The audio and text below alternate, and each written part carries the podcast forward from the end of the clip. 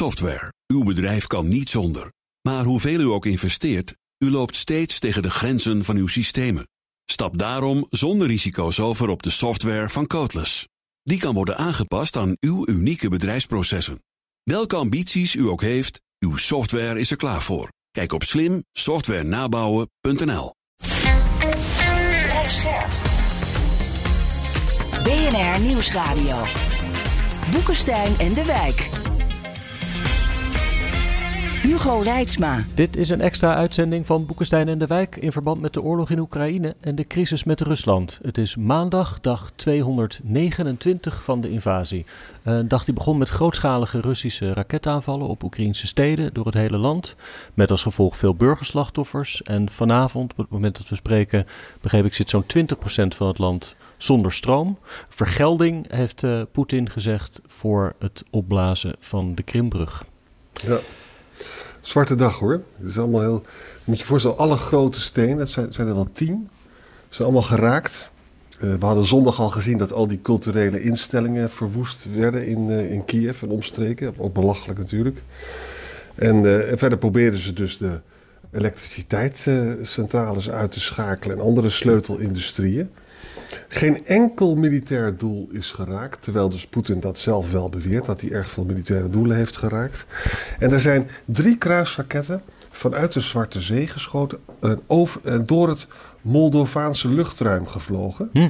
Die zijn er natuurlijk kwaad over. Hè? Hm. En, en, de experts zeggen uh, dat het, dit, dit verder geen militaire impact heeft, omdat dus de, de, de Oekraïnse krijgsmacht hier zelf geen last van heeft. Maar het is ja. gewoon afschuwelijk als je daar... Nou, het is gewoon klassiek terreurbombardement, uh, ja, Jan. Dat is gewoon vreselijk. Echt ja, vreselijk. Dit, is, dit is natuurlijk gewoon wat je doet als je geen andere middelen meer hebt. En als je het op de grond in Oekraïne niet echt uh, meer uh, weet te redden, dan ga je dit soort dingen doen. En dan probeer je gewoon het moreel te breken van de tegenstander. Moet daarvoor, daarvoor dienen terreurbombardementen. Ja. De grote vraag is alleen natuurlijk of het, of het veel uit gaat helpen. Ja, dat is, toch, is dat nou, dat is toch niet kansrijk? Dat lijkt mij ook niet. Kijk, een terreurbombardement kan uh, werken als laatste setje om te capituleren. Dat uh, gebeurde in Nederland tijdens de Tweede Wereldoorlog. Japan met de atoombommen op uh, Nagasaki en Hiroshima. Ja, dat land Japan zat toch al op de drempel van capitulatie. Nou ja, dan is dit het laatste setje wat je kan geven. Maar Oekraïne is helemaal niet staat helemaal niet op de drempel van capitulatie. Nee. En uh, ook uh, het Westen uh, zal zeker hierdoor niet verder worden afgeschrikt. Ik denk eerlijk gezegd dat het contraproductief is. Maar waarom doet hij dit dan? Hoe moet je dit dan Nou ja, dat hij geen andere opties meer heeft. Kijk, we hebben natuurlijk geconstateerd, al, al, al tijden geleden, van wat voor opties heb je nou eigenlijk als het allemaal misgaat? Nou, dan kun je horizontaal escaleren. Dan kun je dus zeg maar uh, operaties uitvoeren à la Nord Stream 1 en 2. Hoewel nog steeds niet 100% zeker is dat Rusland erachter uh, zit. Uh, je kunt dat soort operaties uitvoeren ook verder in het, in het westen. En als die oorlog verbreedt, dan zal dat ook zeker gaan gebeuren. Je kunt terreurbombardementen uitvoeren. Nou, dat is nu gebeurd.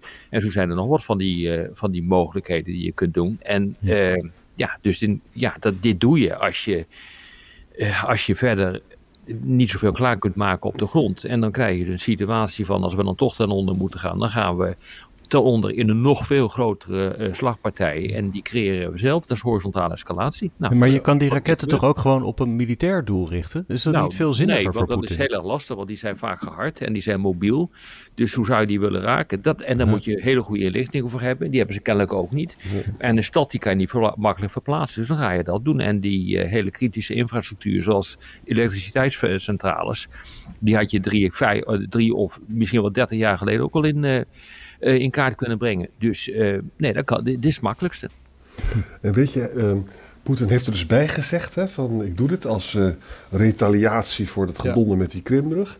En als jullie doorgaan, dan ga ik het nog een keer doen. Tuurlijk. Voor hem is het dus een soort afschrikking. Hè? Ja. En wat, ik vind de reacties intern ook heel interessant. Hè? Medvedev is een soort uh, hoofdhavik, zou je kunnen zeggen. En die zegt dan doodvrolijk, ik vind het nog steeds niet genoeg. We moeten gewoon het hele regime in Kiev ontmantelen.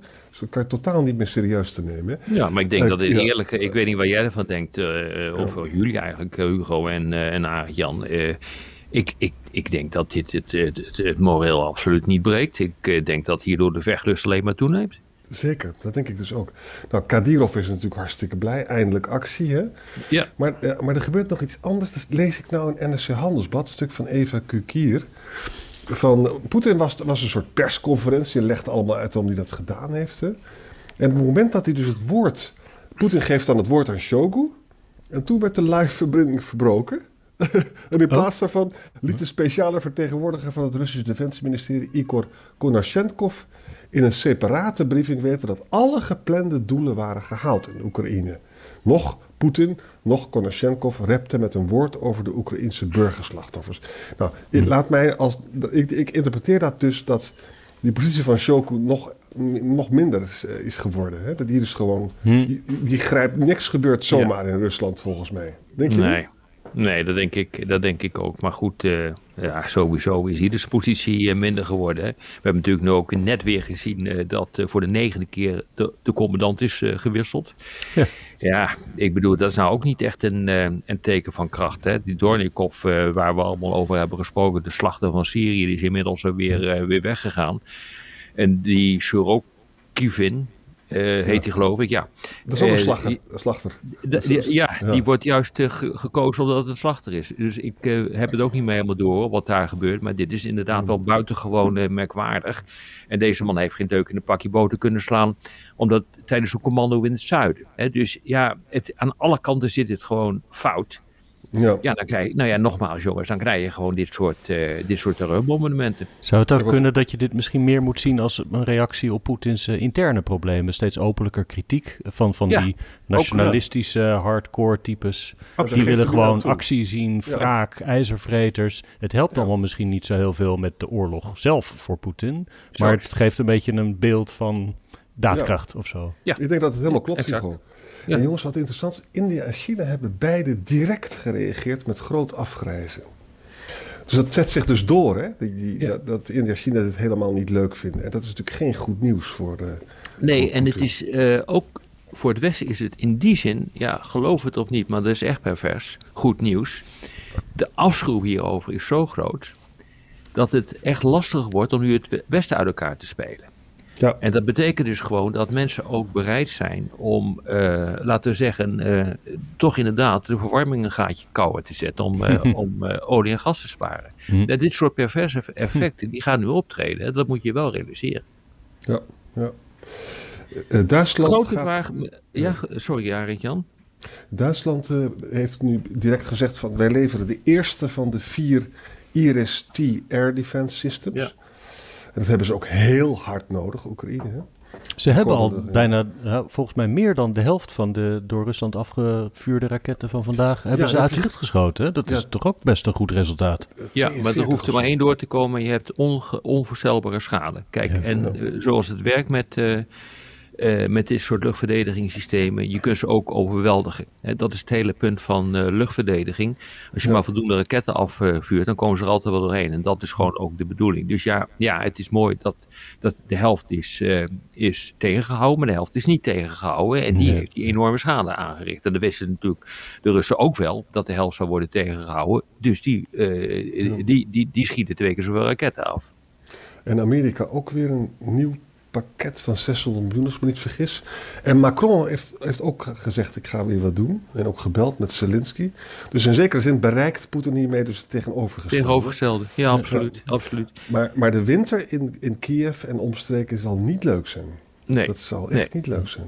Misschien toch nog even eh, over die grote vraag eh, gesproken die ik eerder wilde opwerpen. Waarom is dit nou geen, waarom is er nou geen nucleaire respons? Hè? Ik zie ook op eh, Twitter alle strategen die zijn eh, van mening eh, dat er nu ook eh, eh, nucleair eh, moet worden eh, vergolden.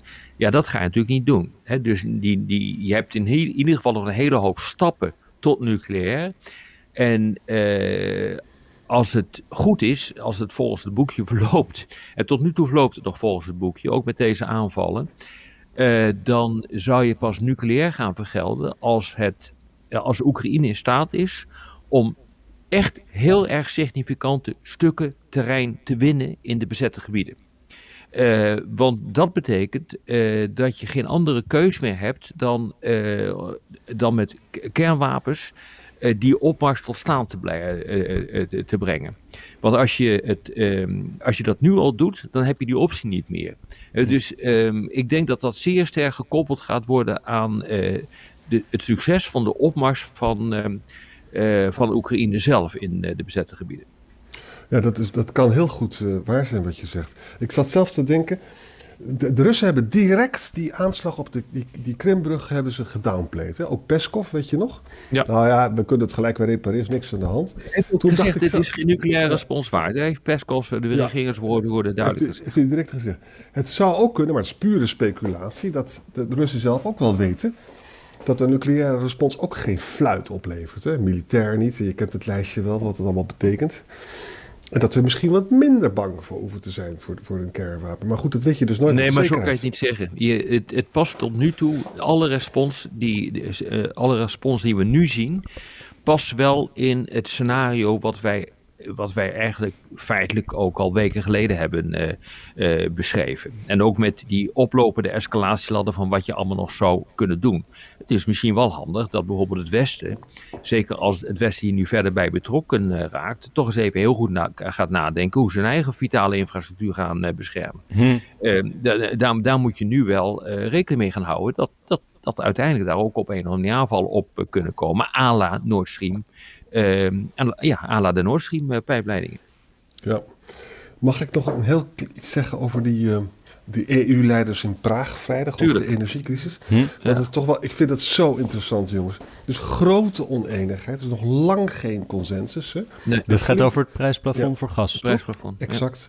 Een flinke groep landen willen prijsplafond voor de aankoop van al het gas. Maar ja, dan, dan gaat natuurlijk het gas voor een hogere prijs door naar China. Hè? Macron wil de ontkoppeling van de elektriciteitsprijs en gas. Die heeft natuurlijk kerncentrales. Hè? Rutte is opeens positiever over gezamenlijke inkoop van het gas. En Polen heeft Duitsland kei en keihard aangevallen. Luister eens. Jullie hebben een megasteunpakket gedaan voor de Ja. Duitse bedrijven. Dat kunnen wij niet. Niemand kan dat imiteren. En daarmee is dus het level playing field weg op de interne markt. Ja. Nou, Scholz zegt dan natuurlijk van ja, maar niemand is erbij gebaat als de Duitse economie instort. Zeker onze handelspartners niet. Nou, verder werd er opgemerkt, er is nog steeds geen doorbraak, jongens, met Noorwegen en met Algerije. Nee. Dus ik, ik wilde toch even opmerken, dat gaat nog niet zo lekker. En dit had, Nee. dit had natuurlijk een, een soort eh, demonstratie moeten worden van EU-eenheid natuurlijk. Hè? Dat was natuurlijk leuk geweest. Maar als je prijsplafonds eh, gaat inrichten, dan zul je dus ook op een of andere manier eh, landen als eh, India en China uiteindelijk mee moeten, moeten krijgen. Het hangt er een beetje vanaf welke tactiek je gaat kiezen daarin. Als je subsidies gaat geven aan bedrijven en burgers om de gestegen kosten te compenseren, is dat natuurlijk niet nodig. Maar op het moment dat je echt een cap erop zet. Eh, en dat je tegen eh, eh, handelaren zegt van eh, je mag het, de olie en gas niet voor boven een bepaalde prijs gaan eh, verhogen. Ja, dan wordt het een heel ander verhaal. Eh, en dan moet je ineens de rest van de wereld ook mee, mee zien te krijgen.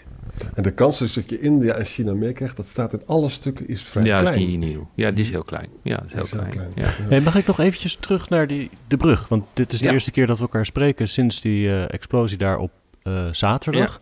Natuurlijk een enorme klap voor het prestige van Poetin, die hem daar feestelijk met een vrachtwagen zelf heeft eh, geopend. Ja. Is het ook militair van betekenis? Is het, Ex- heeft Oekraïne hier ook eh, iets Ja. aan in de oorlog? Een Ja, beetje. de- ja, een beetje. Dat zeggen de experts. Experts zeggen wat nog niet significant, want er kunnen, vrachtwagens kunnen er even niet over, maar de trein rijdt weer en kleinere auto's kunnen wel. En dat betekent dat de bevoorrading gaat nog wel een beetje. Jawel, een beetje, een beetje Ja. lastiger, maar nee, dat is niet Ja. significant. Ja. Nee, En- dat is, eh, ja, voor, voor en- Oekraïne is dat wel jammer. Als, Ja. En mijn speculatie is natuurlijk, als je dit kan doen, misschien dat je dat nog een keer kan doen. nou ja, ik weet niet of jullie al hebben gezien hoe het gebeurd is, maar ja, er zijn verschillende scenario's. Maar ook hier weten we die- weer het fijne niet van. Nee. Ja. Of een brandende vrachtwagen. Of een, en dan lees je bij andere mensen weer een bom eronder die een maand geleden al is eh, geïnstalleerd. Ik weet het allemaal niet. Ik Nee, weet het allemaal Goed, niet. en ja, daar moet je ook niet over speculeren. Eh, even geduld hebben en kijken wat daar nou precies is gebeurd. Dat geldt ook voor Nord Stream. Want hoe eerder je het weet, hoe, ehm, hoe eerder je ook eh, moet eh, gaan broeden op een eh, reactie. En je kunt daar beter even tijd voor nemen. Zo is het ook wel wat, eh, hoe het werkt hoor. Hm. Maar kijk, wat er nu gebeurt is, ehm, ja, is wel in die zin significant. Omdat het in de zekere zin ook een verdere escalatie betekent van de strijd. En dit gaat natuurlijk ook betekenen, nou ja, dat heeft, hebben we net al besproken, van, ehm, ja, wat gaat Amerika nou doen? Wat van, gaat Frankrijk nu doen? Maar waar het nu op neerkomt, is dat je heel goed aandacht gaat besteden aan zogenaamde deconflictie. Kijk, die, die Amerikanen, daarvan hebben, dat hebben we al eerder besproken, die zeggen van uh, we gaan escaleren, maar deescaleren ook als dat nodig is. Dus mhm. die stappen die de Amerikanen nemen, die zijn heel erg wel overwogen. Iedere keer kijken ze hoe ver ze kunnen gaan. Als ze te ver gaan, dan nemen ze wat gas terug en dan deescaleren ze. Biden speelt dat spel op dit ogenblik hartstikke goed. Daaraan te grondslag ligt een heel deconflictiemechanisme. Dat wil zeggen, er is op 3, eh, 4 maart zoiets volgens mij, is er een deconflictie hotline eh, tot stand gekomen. Dat wil zeggen een directe telefoonverbinding tussen het US-European Command, dat is hier in Europa. Die wordt geleid door generaal Ted Wolters. En eh, met zijn collega's in Rusland. En uh, dat is eigenlijk een beetje ook opgezet naar analogie van wat er in eh, Syrië is uh, gebeurd. Daar hadden ze ook zo'n hotline. Als je in elkaars vaarwater komt, mhm. of wanneer er allerlei operaties plaatsvinden, explosies plaatsvinden zoals de Krim, dan moet je dus onmiddellijk die hotline pakken om te kijken van wat gebeurt er hier en wat gaan jullie doen en kom je in elkaars vaarwater, dan zul je moeten, moeten deescaleren. Nou, dat is precies uh, de grote vraag die ik nu heb: van hoe werkt dat op dit ogenblik? En uh, is die hotline ook uh, gebruikt? gaan we nu in een situatie komen dat de Russen en de Amerikanen elkaar aan het vertellen zijn wat er gaat gebeuren? Ik heb werkelijk geen idee. Die hotline die bestaat er wel, maar we weten niet precies hoe die wordt gebruikt. Dus dit is iets waarvan ik echt benieuwd ben of daar de, de komende dagen iets van naar boven komt. Dus het is theoretisch denkbaar dus dat uh, toen het gebeurde, dat Rusland en Amerika contact met elkaar hebben. Ja, dat, nou, ik denk dat die kans vrij groot is. Dat dat hm. gebeurd is. Dat, uh, dat de Amerikanen aan uh, de Russen hebben gevraagd, dus op het militair niveau. Hè, want je moet het op verschillende niveaus zijn. Dit is echt op het, op het, op het, op het hogere, niet het hoogste militaire niveau. op het hoogste strategische en politieke niveau uh, dan moet je gaan kijken, de baas van de krijgsmacht in, uh, in, in, Amerika, hè, de voorzitter van de Joint Chiefs of Staff, de, de minister van Buitenlandse Zaken, Defensie, en uiteindelijk ook de president die met Poetin zou kunnen gaan bellen. Dat is het allerhoogste niveau. Dit is nog op een wat lager militair uh, niveau. Niet onbelangrijk, maar dit heeft in Syrië min of meer ook gewerkt. Niet altijd. En dat, ja, dat wordt natuurlijk nu ook weer in het leven geroepen. Ja. We zullen het later in de boeken lezen. Ja. Voor nu bedankt. tot morgen. Tot morgen. Tot morgen. Software. Uw bedrijf kan niet zonder. Maar hoeveel u ook investeert, u loopt steeds tegen de grenzen van uw systemen. Stap daarom zonder risico's over op de software van Codeless. Die kan worden aangepast aan uw unieke bedrijfsprocessen. Welke ambities u ook heeft, uw software is er klaar voor. Kijk op slimsoftwarenabouwen.nl